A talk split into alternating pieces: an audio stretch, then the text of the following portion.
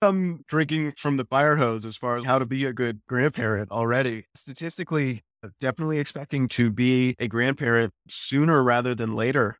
It's something that I'm really looking forward to. If I'm a grandparent at 40, hey, I'm here for it. And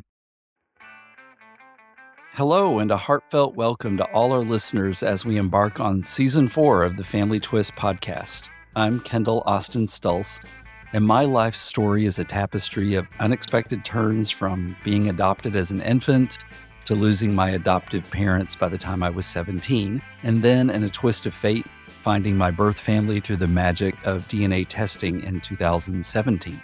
And I'm Corey Stolz, Kendall's partner on this life adventure. When we uncovered his paternal birth family's roots on the East Coast, I knew our next chapter was calling us there to mend the missing pieces of Kendall's heart with the love of newfound relatives. Our podcast began as a single thread, a narrative of my own, but it is woven into a vibrant quilt of stories celebrating the complexities of DNA surprises, adoption, donor conception, NPEs, surrogacy, and the myriad ways families come together. Together, we've been welcomed into an incredible community with each guest sharing their own family twist. And through it all, we found strength in each other. Thank you for letting us share our passion and these remarkable stories with you. The bonds we formed with you, our listeners, and the stories you've shared have only deepened our commitment to this journey. Family Twist isn't just a podcast, it's a celebration of the unexpected ties that bind us all. Thank you for joining us on this fantastic ride. Welcome back to part two of our conversation with Dylan Stone Miller. Get ready for deeper revelations about Dylan's journey, including his interactions with other donors and the donor conceived community, and the unexpected turns his story has taken since a Wall Street Journal article in summer 2023. We discuss the complexities of navigating relationships with biological children and their families, the legal and ethical challenges of the fertility industry, and the personal growth that comes from such unique experiences. I found a guy in the Bay Area who had gone public about meeting and spending time with his donor children for about the last 25 years. And I realized, whoa, I'm not the very first person to do this. And thank goodness for this man. I jumped on the phone with him and just told him, hey, here's my situation. And I see that you have been doing this for a while. Can I ask you some questions? And he talked my ear off. He, he was so helpful. Just gave me a model for uh, validate a lot of my experiences around dating with this many uh, biological children and around dealing with some of the families, dealing with some of the raising fathers who exist in this space. Also gave me some things about what the future might look like with this. Like in high school, they'll have more autonomy, they'll be able to travel. You could actually get everybody together and in one place once a year at, say, a lake house. That's what this has done. Then he says, and in their 20s, but they'll, it'll be harder to connect with them because they'll have their own lives and stuff. For now, enjoy this golden age of when the kids are young. He helped me have a model for what I'm doing and validated a lot of my experiences. As far as my support network now, I, I have reached out to donor conceived community and uh, it's, it's a nonprofit who does support groups for, for everybody in the donor conception space. And that helped a bit. I'm sort of dealing with some still very unique issues, even within that community. Since I came out publicly uh, that I am a donor and started to post things on a public Instagram and my TikTok and everything, I have gotten contacted by a number of donors who have gone through similar things and starting to feel much more like there is a community around me. The way the donor conceived community has showed up for me, donor conceived folks and recipient parents and everybody involved since the Wall Street Journal article came out on me at the end of August has been really moving. They've really helped me get through what has become another difficult chapter in this story here. Right. Can you talk a little bit about what led up to the article? I knew that I really wanted to take on this multi-billion dollar industry that was making a lot of money off of me and of off of other men and uh, from my perspective exploiting adolescents for their own profit and damaging the children that they're creating by creating so many, by not giving them access to accurate medical histories and all sorts of issues um, that they were responsible for. I knew uh, the more that I dove into this, And the more that I understood the experiences of my own biological children and the parents of my biological children, I realized these are real issues that affect a family very deeply. This industry needs to change. I reached out to some lawyers to say, hey, here's my contract, and here are some recordings that I have of Xytex telling me that they are well over the limits that I agreed to. Here's a bunch of proof that they did not protect my identity, which was in the contract that they would. What are my legal options here? I, I figured if we could set some legal precedent for this, then maybe we could have a class action lawsuit. Maybe we could go the legal route to, to, to hold accountable the company that is responsible for this situation. I talked to some lawyers and it was very difficult to find anybody who would take the case on contingency. If a lawyer agrees to get paid only when they win, that's something that I can afford, but I don't have hundreds of thousands of dollars to front a case against a company who has their own giant legal team, uh, who does have many active lawsuits against them right now. It, uh, if I'm the first person to try to sue them for this, then that would shock me. There are a few assumptions that I made, like the legal route just isn't quite the right way to go. It, it didn't seem like a very high success rate in that direction. So I figured, okay, it's time to start doing some advocacy work. We're going to go the public route. We're going to influence the public's opinion by sharing the truth about what this company is responsible for. I started my Instagram, I started doing TikToks and just sharing my experience publicly. Within, I think, two weeks, I was connected with this Pulitzer Prize winning journalist who writes for the Wall Street Journal. And she had written some things that were very pro donor conceived in the past. She had a track record of writing from the right perspective about the donor conceived experience. And between her accolades and the fact that the Wall Street Journal has 3.7 million subscribers and that she has an ethical journalistic track record, I said, This is great. Uh, yet another too good to be true situation.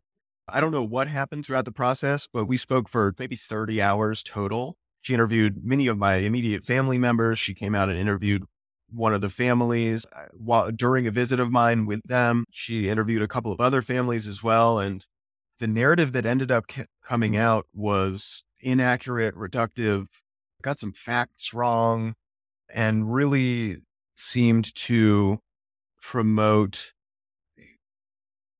a, a more conservative perspective that what I was doing was wrong, that my motivations were uh, personal. It was, it started this difficult chapter uh, that I was referencing earlier. It gave me an opportunity to boost my platform. I've been speaking with radio stations and news channels, and I'll be on a talk show in Barcelona next week.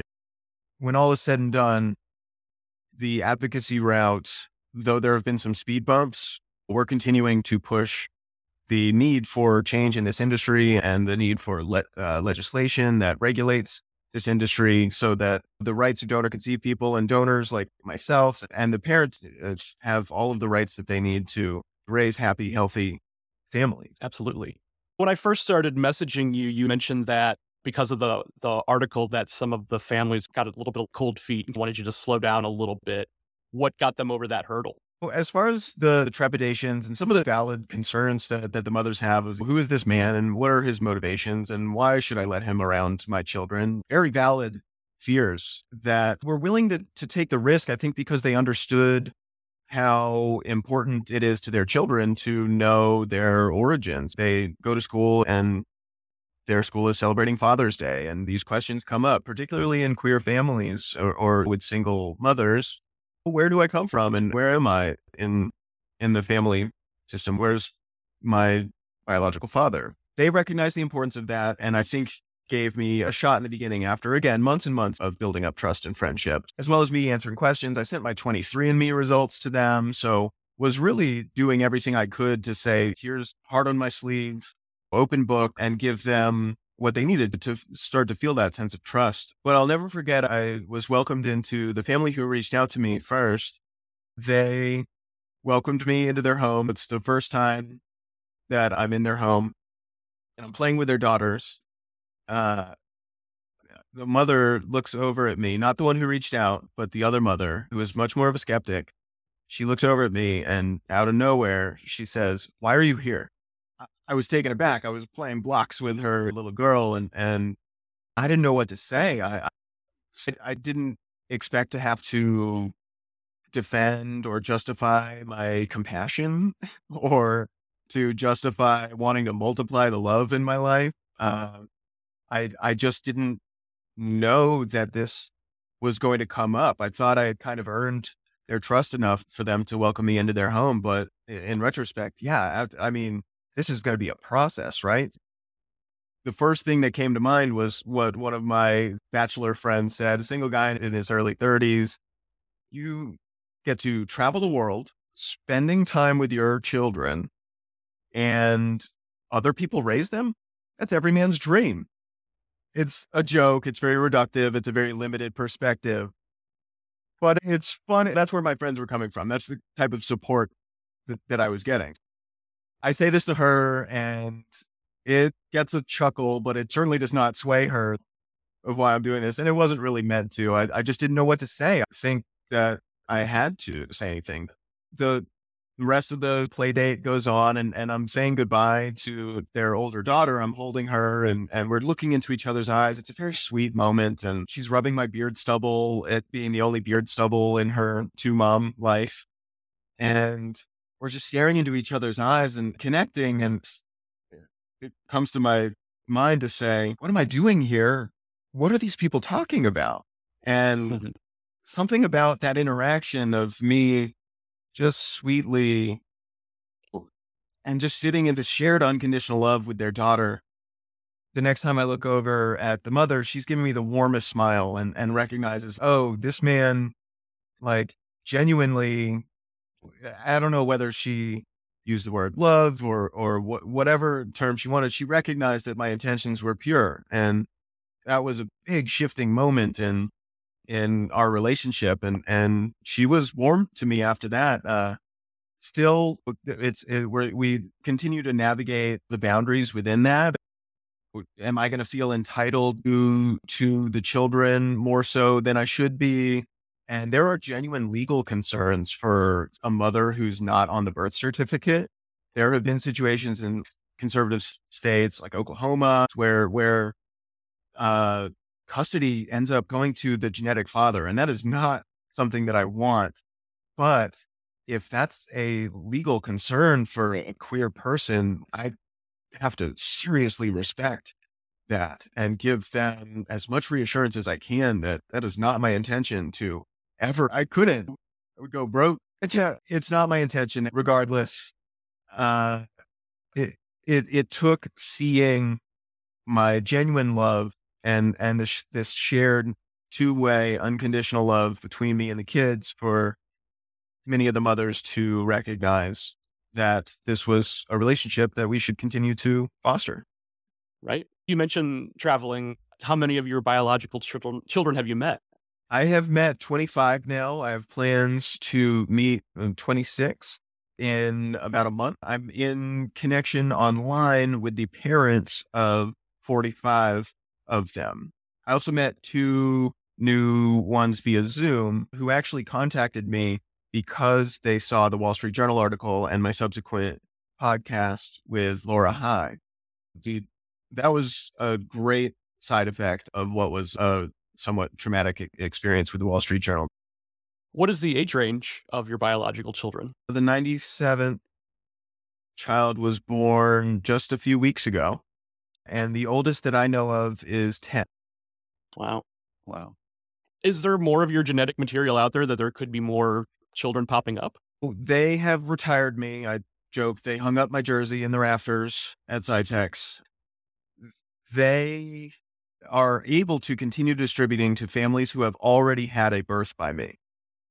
And that could be a lot of families based on their policies for reporting births and for distributing un- until the limit is reached. Basically, they continue to distribute my sperm until the number of reported births came back to them and reached that limit of 40. But there's no law requiring parents to report the births. They just kept distributing and distributing and distributing. They could have distributed to hundreds. And that reporting rate is typically 40%. If we use that uh, 40% number, then in reality, I likely have more like 250 biological children among around 150 families. So these families who have already had one birth and want a full sibling, they can continue to receive my donated sperm. They do have more genetic materials. Xytex still has my genetic material because they didn't tell me this at the time, but each donation they split into at least five to eight sellable vials or more. The number of times that I went in, I estimate between three and 400 times, which the average is 200 per donor. Well, you were definitely going to hear about number 100 before Triple Yes, it, I, I believe so. Both Xytex and I expect many, many more reports of births to come in over the next eight to 10 years or so. Uh, as the children approach that age 18, the legal age when they can reach out to me, I have a recording of them saying, Yeah, expect some more. I don't know your relationship status, but at what point in the dating process do you share your story?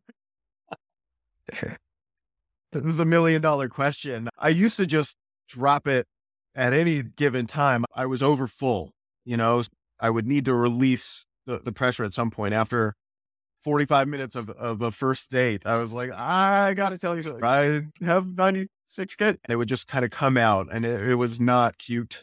It was not yeah. consensual even. It was too much to drop on people. But what date do I? The first date, the third date, the 10th date? Got to tell them. What I learned was more how to communicate it which I will start by saying, Hey, you know, there's this little boy that I was raising with my ex wife. He means a lot to me. I spend some time on Saturdays with him. Like, just letting you know, how do you feel about that? And if they're like, Whoa, whoa, whoa, kids? No, then I'm like, Okay, well, the rest of this information, not for you then. And the date fizzles. The next sort of phase of that would be oh, I helped some friends conceive and see how they react to that. And they say, Oh, wow. So you have biological children out there as well as that. I say, yep, I sure do. And the next step is we're in contact and I've met the kids and then eventually we work up to the number. I, I identify as straight and communicating with women in their late 20s or early 30s who want to have kids. I have to be really sensitive to their situation and sometimes saying, Oh no, I got a bunch of kids. Really now where I am in my dating life, I'm technically single, but have connected with various women who either don't want kids or already have kids or but just have a different view or perspective than the traditional let's make a family. More or less eliminated the women who ha- want kids and don't have kids from my dating pool, in part because I don't think it's really ethical for me to bring more children into this world. And it would be a lot to manage uh, as far as maintaining the children's mental health and it would just take a lot of me to to be able to do that where i think i'm in a very unique position to have the fulfillment of kids and try to take care of myself and, and maintain my own life sure as your uh, friend said living the dream living the dream it turns out though that the dream is exhausting it's very beautiful I, I i do have to remind myself to be grateful still working on mental health as I navigate this. Because there's a lot of mystery around the donor conceived world. What are some things that people who are listening right now can do to help the cause of getting the truth out there?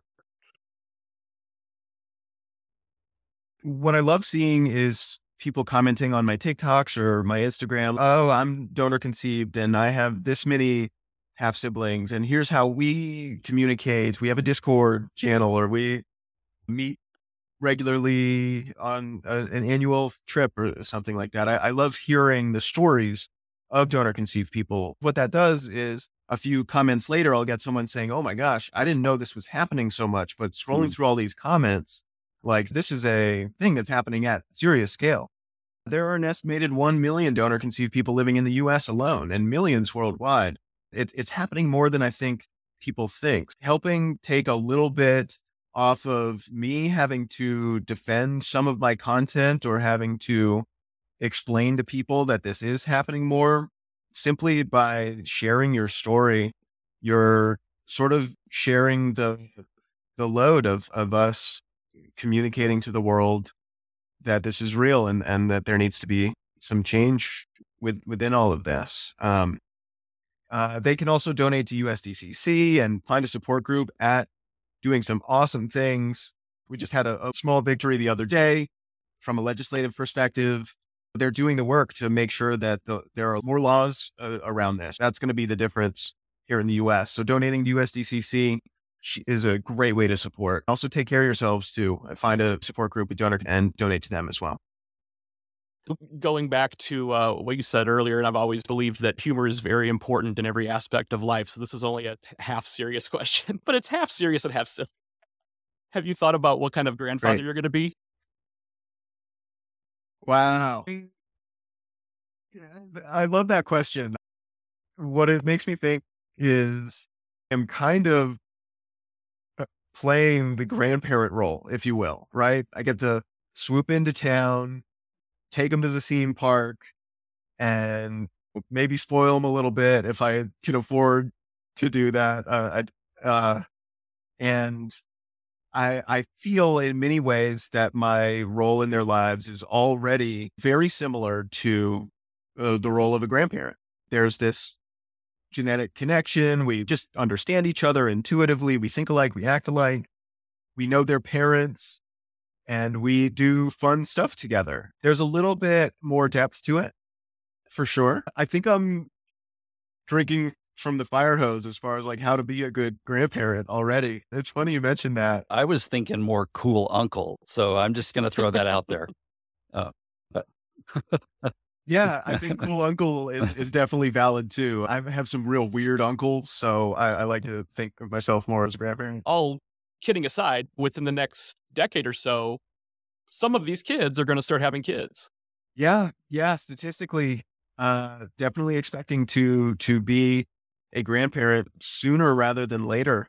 There are a lot of things that I I have no control over too within this. In fact, I, I don't have control over hardly any of it except for my outlook. It's something that I'm really looking forward to. If I'm a grandparent at gosh, 35 might be a little early, but 40, hey, I'm I'm here for it, you know? And yeah, it's a definite and distinct statistical probability. Hmm. Wow. Your story is super unique and there's no map for navigating this type of journey, but speaking with you, clear that you've got a really good head on your shoulders, you've got a really good outlook, and these kids are lucky, fortunate to have you be part of their lives. Thank you so much for saying that. What I will say here is this has been one of the easiest conversations I've had uh, about this. And there's something about your energy, the two of you, that really just made me feel safe and open and excited to share this stuff. And I, I really appreciate your thoughtful questions and everything. Oh, thank you so much. We're learning as we go along too, but we are definitely uh, super allies of the community. And as we learn more, we want to share what we're learning with the world and, and hopefully help a little bit along the way. Thank you so much for doing what you do here. Let's stay in touch.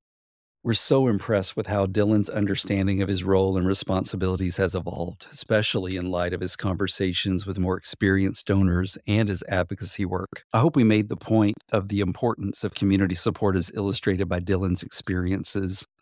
We also commend Dylan's frankness about his experience with the fertility industry, including the need for legal reforms and ethical practices to protect all parties involved. Corey and I are going to follow Dylan's ongoing journey, and we're glad that he's already agreed to come back on the podcast because we only scratched the surface of his story. We also encourage you to reach out to us with your own donor conception stories. Please join us next Tuesday for our fun conversation with Laura High. Laura is a stand up comedian and was donor conceived. She performs comedic takedowns of the industry and explains how donor conception actually works. Thanks for listening.